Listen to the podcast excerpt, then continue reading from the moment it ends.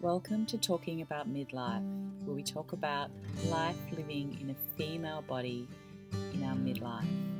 We talk about health, love, relationships, our inner world, aging, death, motherhood, and what it means to be a human at this time in the world. I am Kelly Sterling, and I hope you enjoyed listening to these stories that I'm sharing.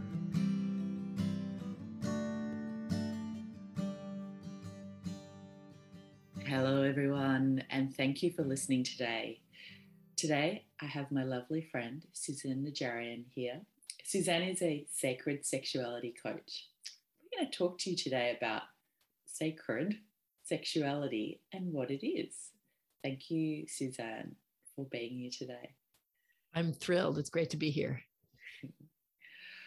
So, many people I find in midlife are looking for something more when it comes to their sexuality, but they don't really know what more is. And in my experience, often it is they want better sex, either with themselves or their partner, or they're looking for a more sacred or spiritual connection in their sexuality. But that's not something that we've really been taught about. We've not really been taught that that can actually exist. But I think, if I'm being honest, I think that for some people, you know, their body mind is telling them and they're experiencing that yearning and longing for, I know there's got to be more to this. And I think sometimes into you know lots of different directions. So suzanne how did you get into sacred sexuality work? Tell us a little bit about you. Well it's exactly as you described. I was in a marriage. I had two fairly young children and the sex in my marriage had died. And honestly we had always struggled with it and we had lacked that very vocabulary that you are describing for what even could be more. Mm. And we did actually try and went to Tantra teachers and explored some, but it was never something that really ever got off the ground. Mm. And so at a hmm. certain point, as my children started to become school age, I had this deep, honestly, a deep sadness. And I just hmm. thought, is this all it's ever going to be. Mm-hmm. And I assumed with the family and young children that it was like, what choice did I have? And so around that time, teachers on the internet started to appear and I, I must have been Googling, I must have been searching like so many of us are. And I started to read every book I could find and find every teacher I could find and just study this in depth, in depth, and depth. And honestly, I remember those first experiences with the tools of sacred sexuality, like out on the couch when everyone was asleep late at night, secretly exploring, like, what could my own body offer me? Yeah. And just being so excited to find that there was a sense of the connection to more, to greater, to not just like a quick re- sense of relief or a sort of half half-hearted connection to my partner which was what I was experiencing. That was sort of the range of what I could experience at the time. Yeah. And all of a sudden I was like, oh, there's more. I just could not get enough. I couldn't. and so I just, I studied and studied and I immediately, I already was working with a client base and I, I couldn't wait to bring this to them because I know so many of us have that longing that we don't have words for.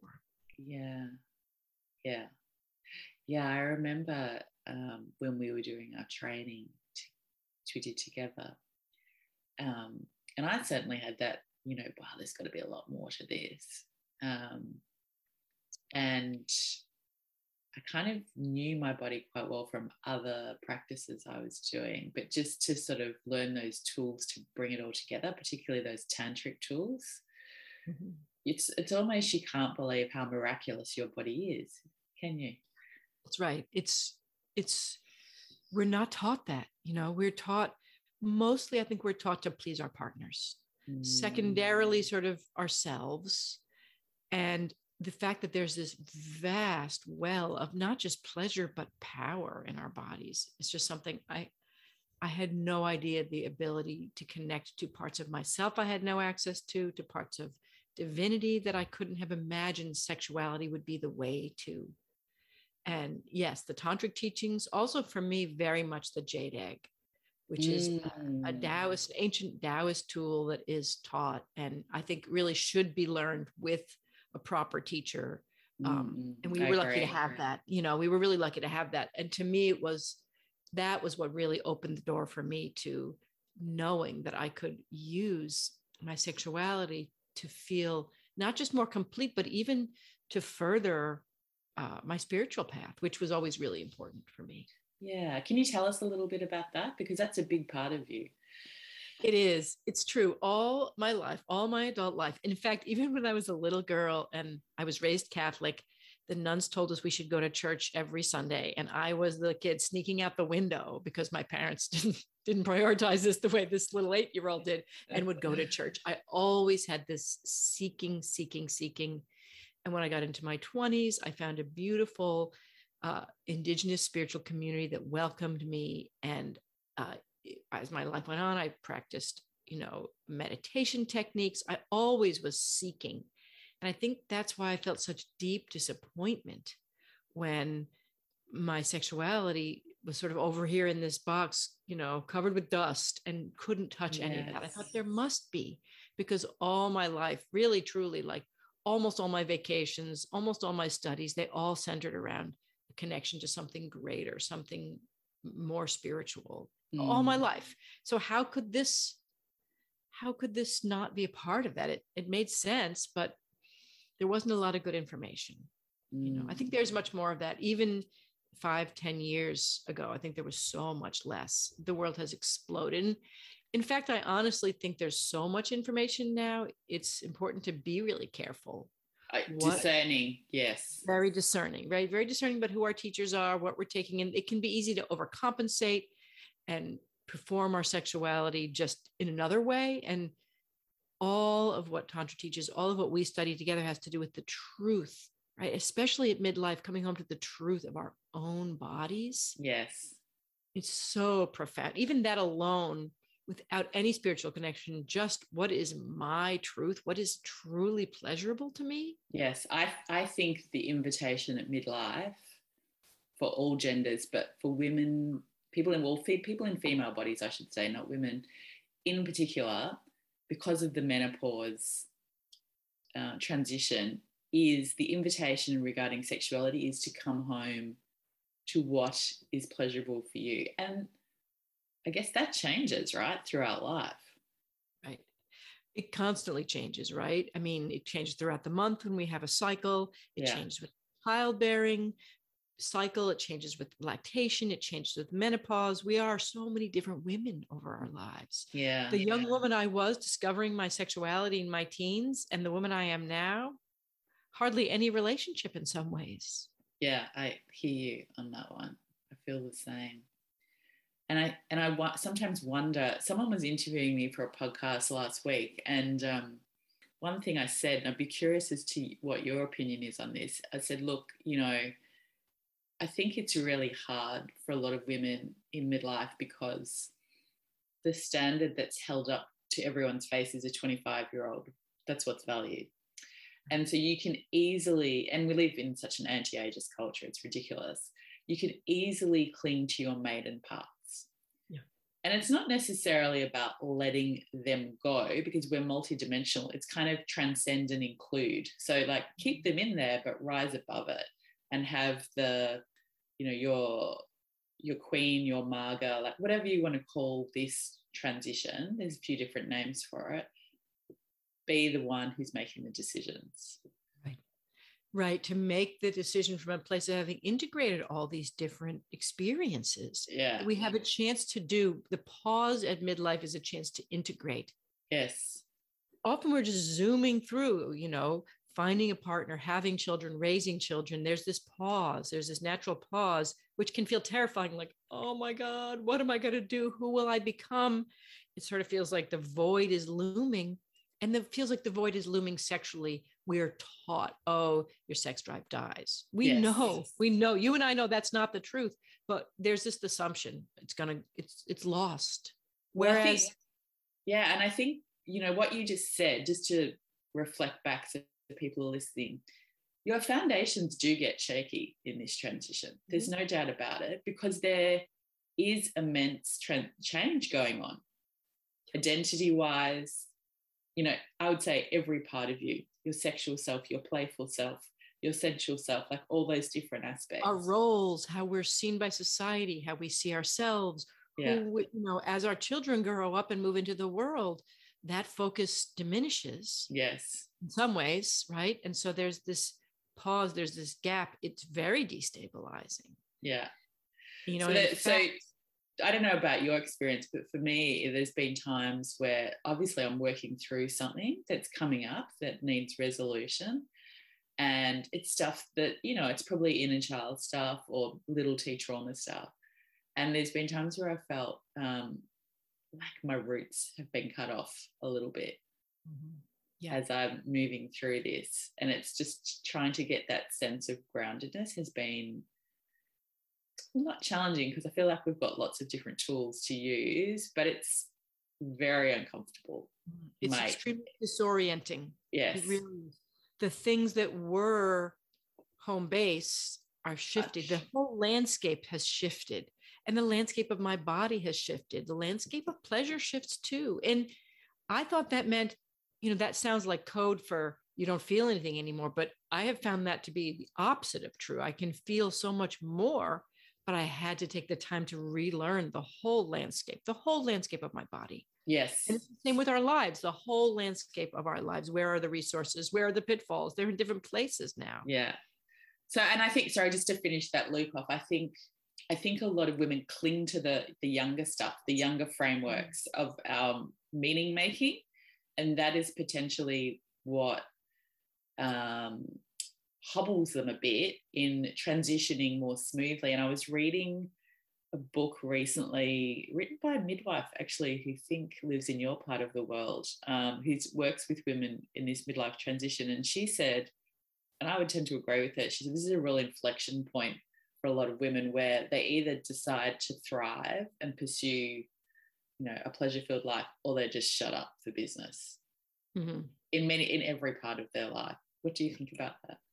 Yeah, I think it's true. And I think it's especially hard to choose that thriving role when there are so few role models. There's so few yes. ideas of what it could look like.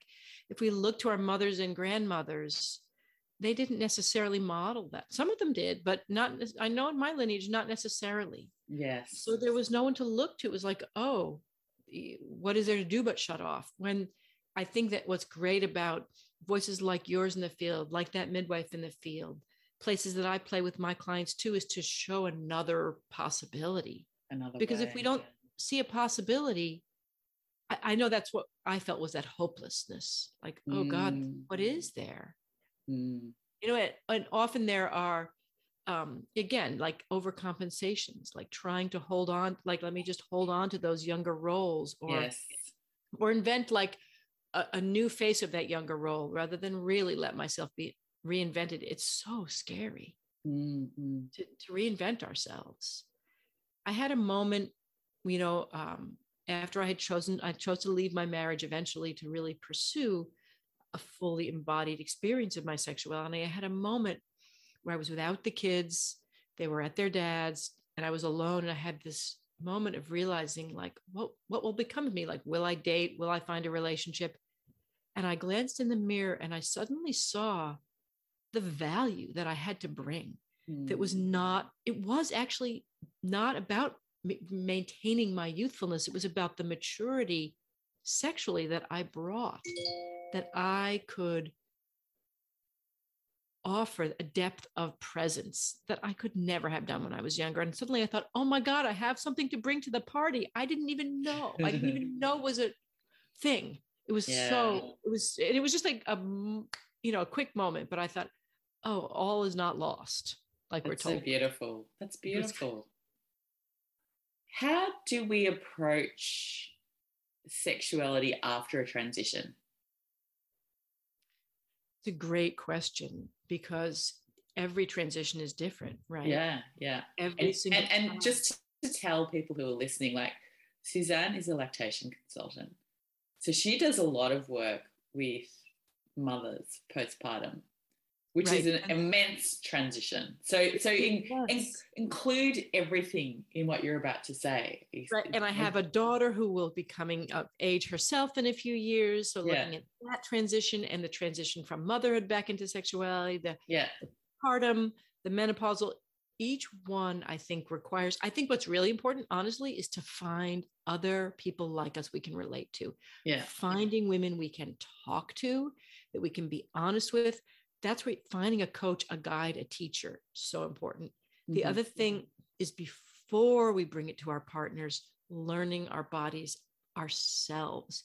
Yeah. In that postpartum period where our bodies are so changed, even if you didn't birth your children, but especially if you did, your body is changed. But even mm. the changes of sleep routines and roles will change, and having a child in the house will change your relationship to when you feel turned on, when you are energized enough to connect to your partner. And the same with that midlife transition. So, spending the time in pleasure with your body, even if that's the time, you know, oiling or lotioning your body when you come out of the shower, doing a little bit of self massage, all the way to self pleasure. And again, looking at and sharing with and being with other women and having that conversation so you're not in the dark. Yeah. So we're not trying to figure it we're both with our own bodies and then with each other so that we don't expect i think the expectation that i'll figure it out with my partner yes. is too much pressure to put on ourselves and our partner. Yes. Eventually we can bring it to them but to start here at home in our bodies because you know it's just it's so it's one less person involved in finding out what this experience is. And then having that conversation with our partners if we have a partner and saying you know it's a whole new body for me. It's a whole new life for us. It's a whole new world now.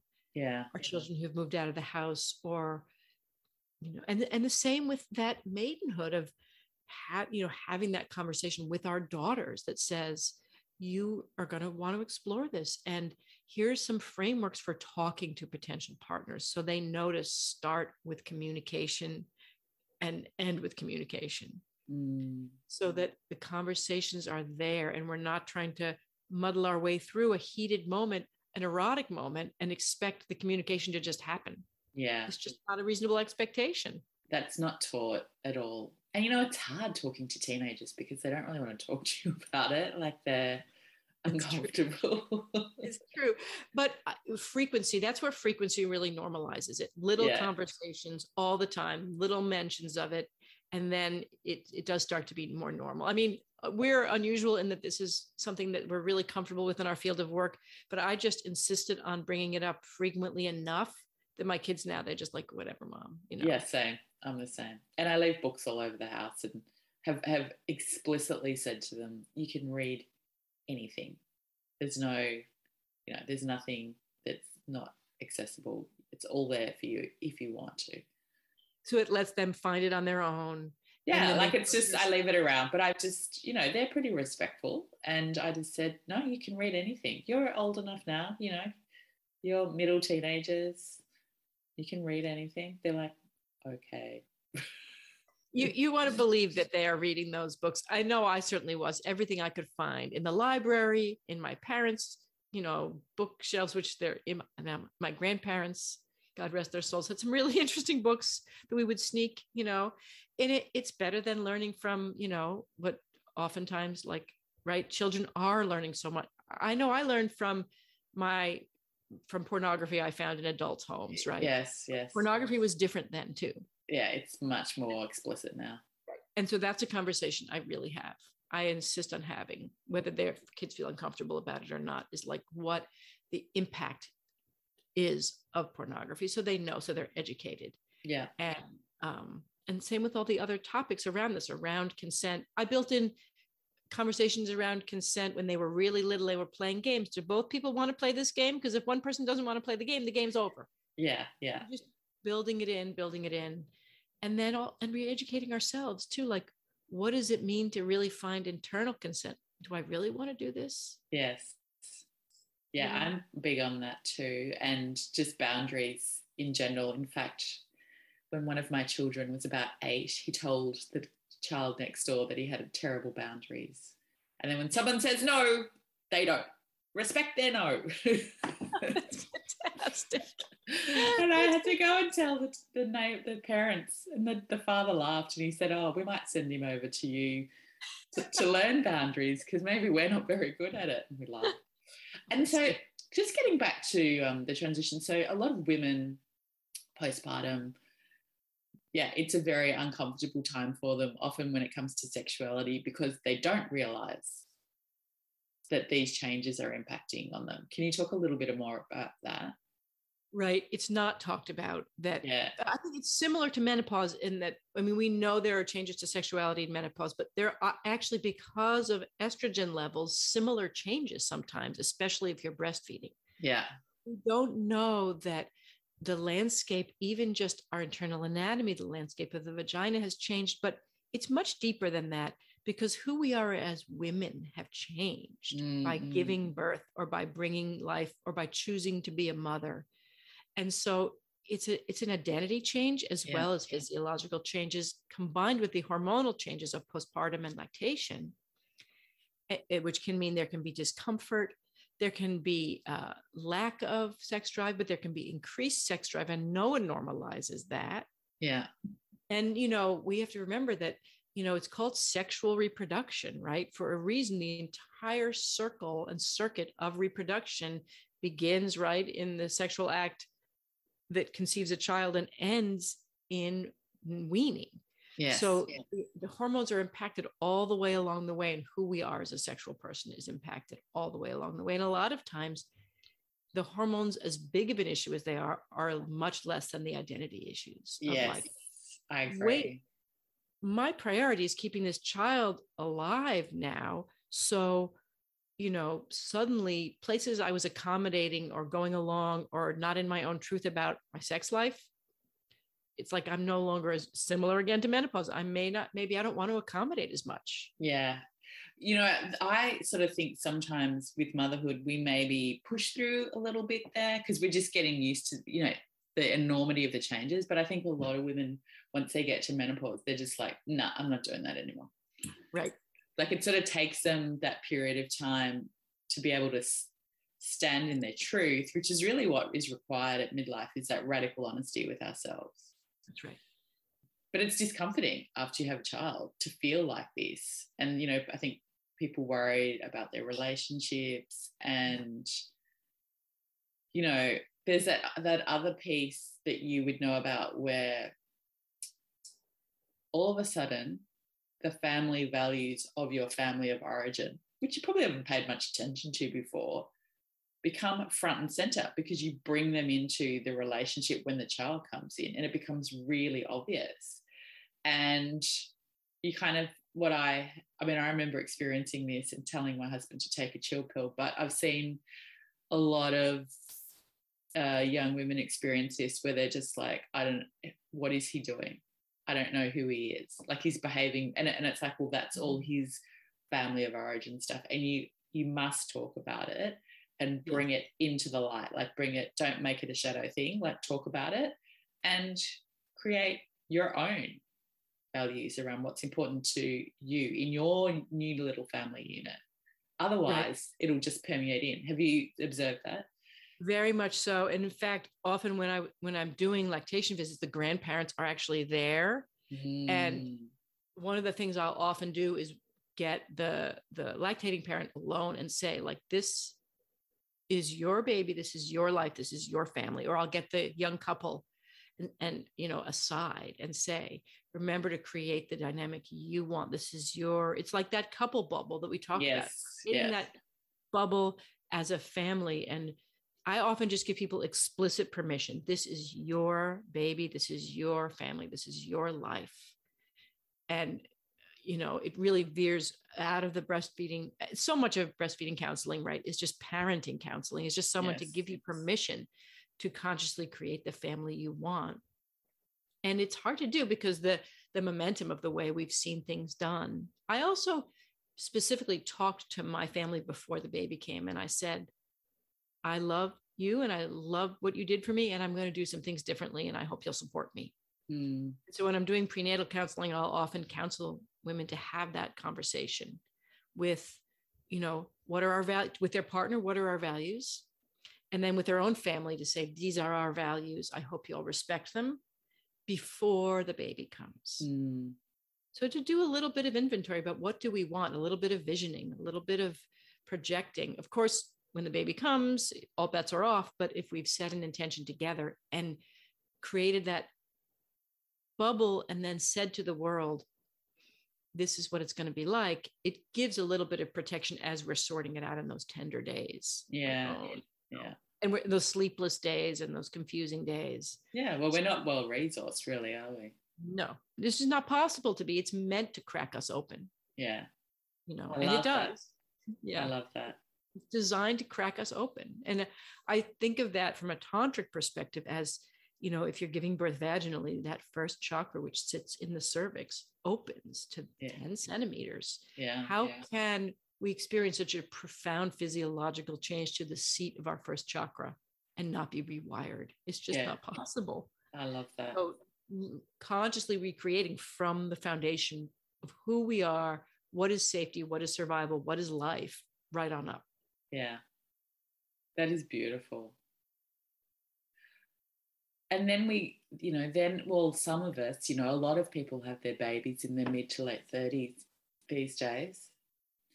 And then so many women find themselves pretty soon perimenopausal and maybe not knowing it, which right. is a real unwinding. So it's almost like I feel like a lot of women are just recreating them, sorry, creating their mother identity and then like, boom, yes. they're into perimenopause. Have you observed That's that?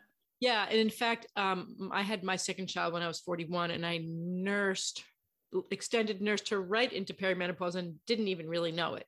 Yeah. Um, I thought, you know, it was, I started to have hot flashes, well, you know, right around the time she weaned. So, um, and which, you know, breastfeeding is already a lower estrogen period at yes. time.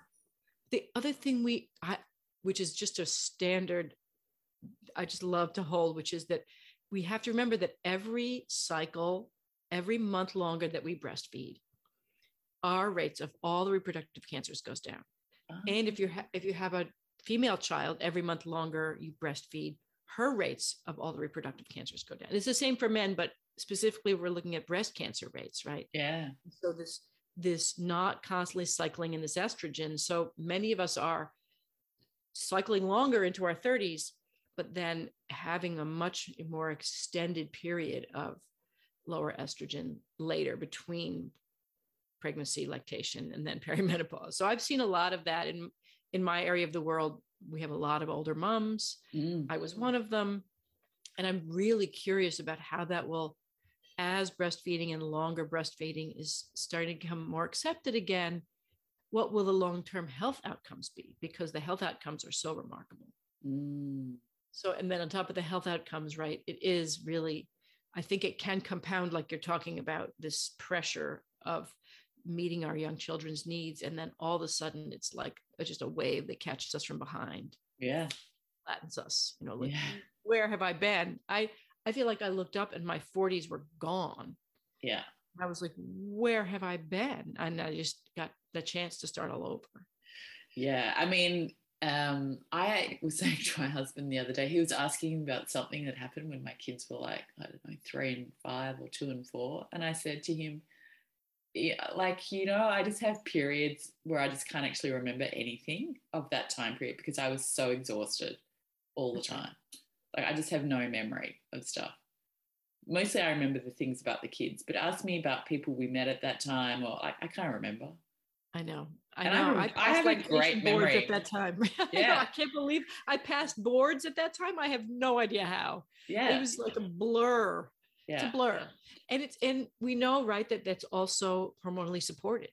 There are really the, the way that hormones support us through those early years support the sleeplessness, so that all the social norms of how much sleep we should be getting actually the broken sleep and all that is supported by this focus. It's exactly what we described. We are focused it's like the tunnel mm, vision child. on our children on getting our children to the age where they can sustain themselves. Yeah. It's a beautiful the way our hormones do that but when we do it later it is sort of like we wake up from this daze i think probably any time but then all of a sudden we wake up out of this daze in perimenopause. Yes yes.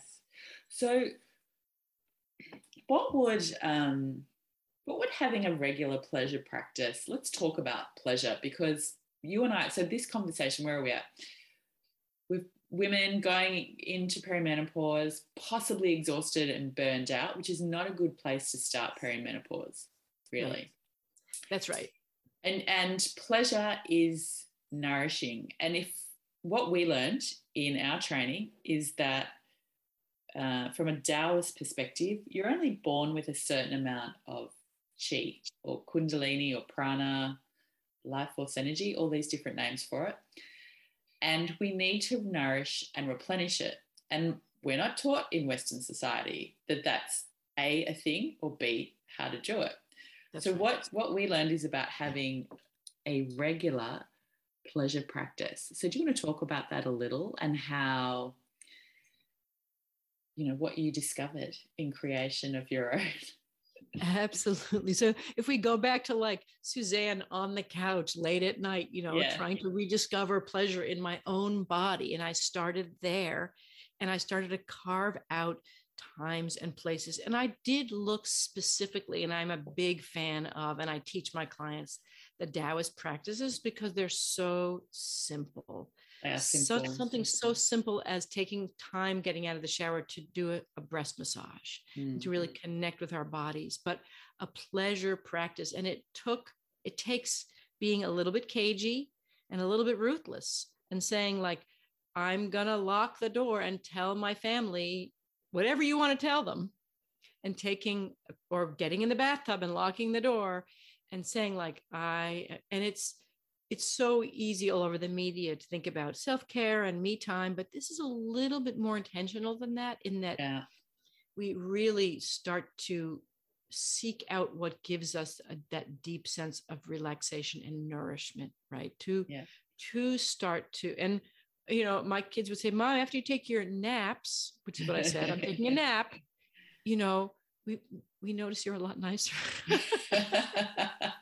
that was really validating because I thought, oh, I'm taking time away from my family and it can be hard. And certain times of day, it's hard to get away. And even with, you know, the few years we've been home under lockdowns, it's especially hard to excuse yourself. But it took, it took time to really discern what practices maybe took a little more effort for me to set up or to do. Am I going to set up a jade egg practice? Am I going to do breast massage? Or am I going to just simply take time to do what intuitively feels good because yes. they can be different, whether it's something more structured, maybe takes a little more effort. And one of the things that's so important for women to know, and I think especially women in midlife, is that it's not like I'm going to feel a lot of turn on and be like, oh, I want to go self pleasure. I feel turned on. That may happen, but to really understand responsive desire, yes. that our bodies can turn on over time with attention to pleasure yes, and finding yes. what are those things that actually create arousal that create erotic energy and make them happen. And then we start to strengthen those neural pathways and it gets easier and easier. Yeah, but if it starts if you're starting at a flat line that's okay. You're not broken. It's not gone. It may be asleep and it may take some effort to awaken but it's there yeah yeah. And the more the more that you like anything, like I say to everyone, well, if you want to get better at tennis, you practice, don't you? Right. Right. So it's all about neuroplasticity at the end of the day, and but also creating a sense of comfort and safety in your nervous system, so that it, it relaxes because you you don't want your body to be in this fight and flight state, which it's easy to be cortisol dominant in perimenopause because, well, for a couple of reasons, you're stressed and tired and busy, but your adrenal glands take over the production of estrogen from your ovaries when they slow down. And their job is to produce stress hormones. And so they will always prioritize that, won't they? Right. That's right. And and if we are nervous about perform this is again why by yourself practicing is so important because if we have performance issues or fear that we won't get turned on or we won't like what our partner's doing or we won't please our partner, it's only going to add to the stress. And yeah. it only layers on more and more. And that's why a practice of your own to find any little bit of pleasure. The truth is most of us have a much higher tolerance for discomfort than we do for pleasure. Yeah you know that all the years sitting in strict rigid postures and on a meditation cushion but i did it but then to invite myself into a practice that felt luscious that felt delicious that felt like pleasure i was amazed to see how much of my own resistance showed up at something that theoretically felt good and was not as structured or strict or rigid because we're not taught like a capacity. So you can actually increase your capacity for pleasure. Mm-hmm. Sometimes what would feel good, we don't know. We don't even have a clue. And so starting so small. And that resistance can show up in so many different ways, can't it? So many, yes. Absolutely. Like just just throw us some examples of what like I know for me, I don't have time for this. And then I look right. at my day and think, actually I do. I can go in for half an hour right i don't have time for this i should be doing something more productive that's a really important one this is unproductive Ugh, productivity that's right Assign, that i actually my productivity brain was so hard to get around i just assigned myself like this is a job like any other yes yes you know, yes. it's and i get like just as many brownie points for this as doing the dishes. In fact i flip the priorities. If i do a self pleasure practice that's more valuable than doing the dishes imagine shifting those priorities. It's a game changer you know? And um it's just so amazing. I mean apart from rediscovering pleasure and feeling the sensations of pleasure in your body which is incredibly healing for your body. It creates all of this life force energy. You know you're nourishing yourselves. It's amazing. I can tell with my clients when they've sort of gotten into a good rhythm because they look fantastic. Yeah. That's right. Don't you that's right. Absolutely. That is there again is that you know paradox of nourishing ourselves allowing ourselves that and then that attractiveness that i was so worried about losing suddenly i have a glow yes I, I I love to tell this story, but when I was at the height of our practice, when we were doing our studies, and it, our studies were many, many hours a week of these practices, and I was really feeling this ability to expand my my energy. And you know, I was dressed in like a winter coat, crossing the street in Brooklyn, but I just was exuding this energy, and I stopped traffic in both directions. Two yeah. men in two cars coming from different directions just slowed down and stared at me and it was not because I looked conventionally like whatever, just because that energy is so attractive. And it's I've never so... been able to recreate that, but it was the best moment because it, it, truly comes from within. It truly it comes does. That rem- actually that reminds me. Um, we were in Paris for holidays a little bit after that. And I was just walking down the street, not feeling, I was probably still a bit jet lagged I think. But I'm walking along and this guy was like staring at me and I thought, oh. and my youngest son said to my husband, Oh, that guy's a bit creepy. He can't stop staring at mum. And he said, It's because mum's so gorgeous and luscious. And I just laughed. And I said, That was a bit weird. He goes, No, it's because you're like luminous. I'm like, Really? He's like, Oh, totally. And we laughed and kept walking. Amazing. Right. Same and thing. It's the same thing. It's the same thing. And that's where the ability to create that not only feels good, but truly is attractive. And how beautiful when, you know, when obviously done respectfully, to receive that attention from the masculine is mm. is such a lovely gift right such a lovely gift of the masculine and to know that that you know, I certainly had many years walking the streets where I received many un, un, unlovely, unwanted compliments or comments. They weren't compliments, right? But to know that, you know, here in midlife, that that vibrancy and that glow can be as much as ever. I, I never would have dreamed it. And I'm loving it. I'm loving midlife for that reason and the chance to explore what's true for me and what's delicious for me and what do I want? If I could have whatever I wanted, what would it be? And to begin asking ourselves those questions without a limit on them. Doesn't mean that, you know, if we don't think we can have it, that does that's not a reason not to imagine it. Because opening that door to imagining it will allow us possibilities we couldn't have thought of otherwise. Mm-hmm. And that is so much of what you're describing about what midlife is, is opening up to possibilities that life with family, with young children, doesn't afford us in the same way. And so if we reinvent ourselves in the same mold, it's so limiting. And so to really open our minds to possibilities that seem impractical, seem outlandish, they'll allow just dreamings and possibilities that we couldn't have had otherwise. And who knows what comes of them. Yeah you know, and it's such a big part of this, I'm just thinking is, you know, when you shut down yourself to your sacred pleasure, you're sort of shutting down the cultivation of your own life force energy. Mm-hmm. Do you want to talk about that a little bit? Like, and just explaining yeah. that, you know, like we have our life force energy is sexual energy, but we have our sexual nature. So when we're ignoring that, we're sort of ignoring that sexual aspect of ourselves.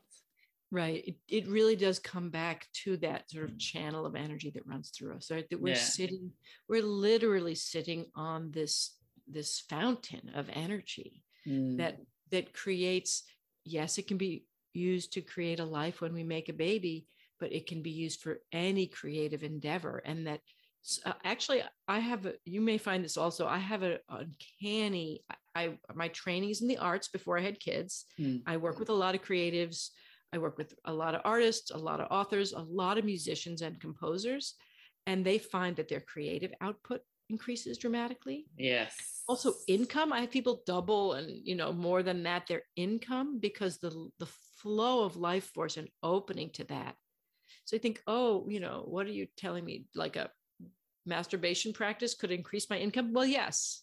Yeah, simply because yes. It's just simply yes.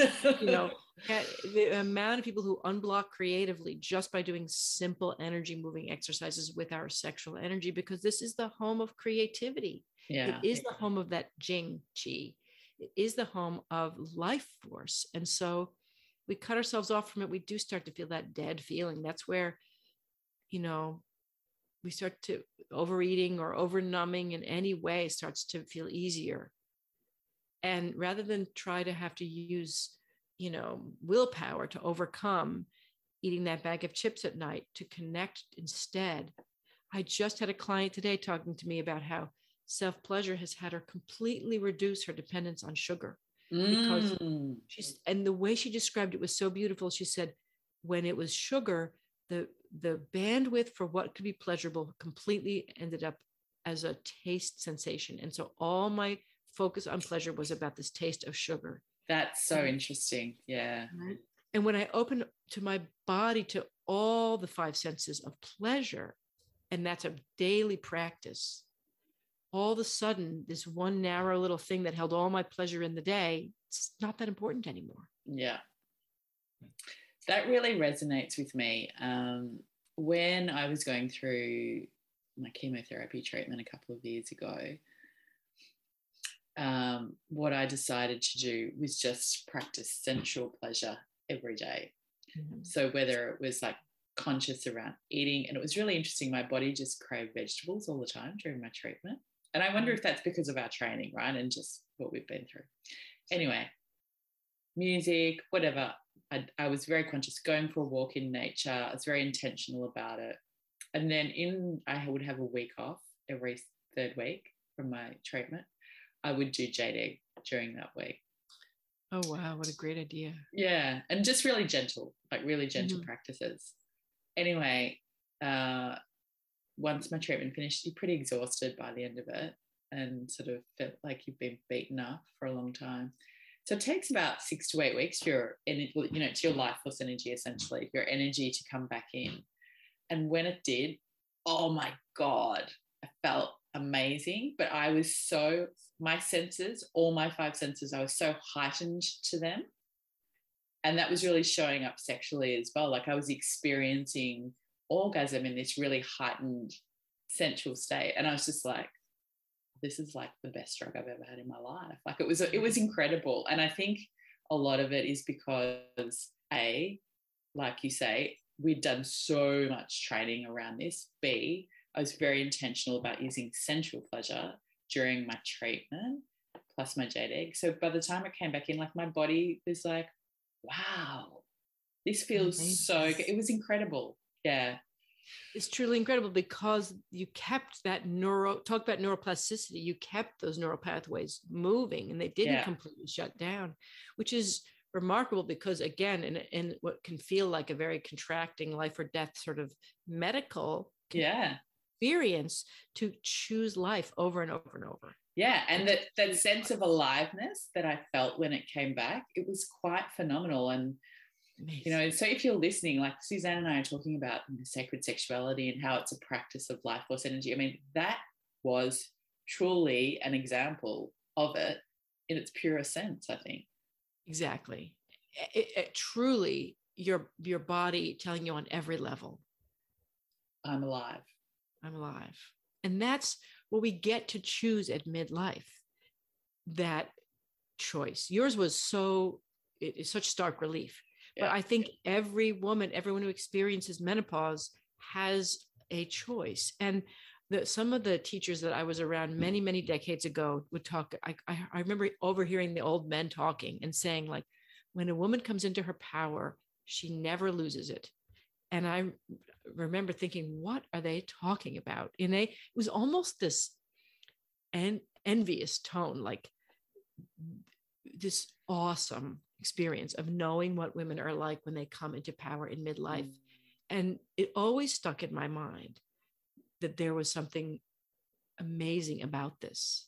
We hear that so little, but it is really truly that choice to cultivate that and to embrace that. And and I do think to the field of coaching and to to to uh, midlife coaching to sexuality training of any kind i would say if you have any question right if you're wondering what's going to happen with you now find someone who's been there who's done some of this because mm.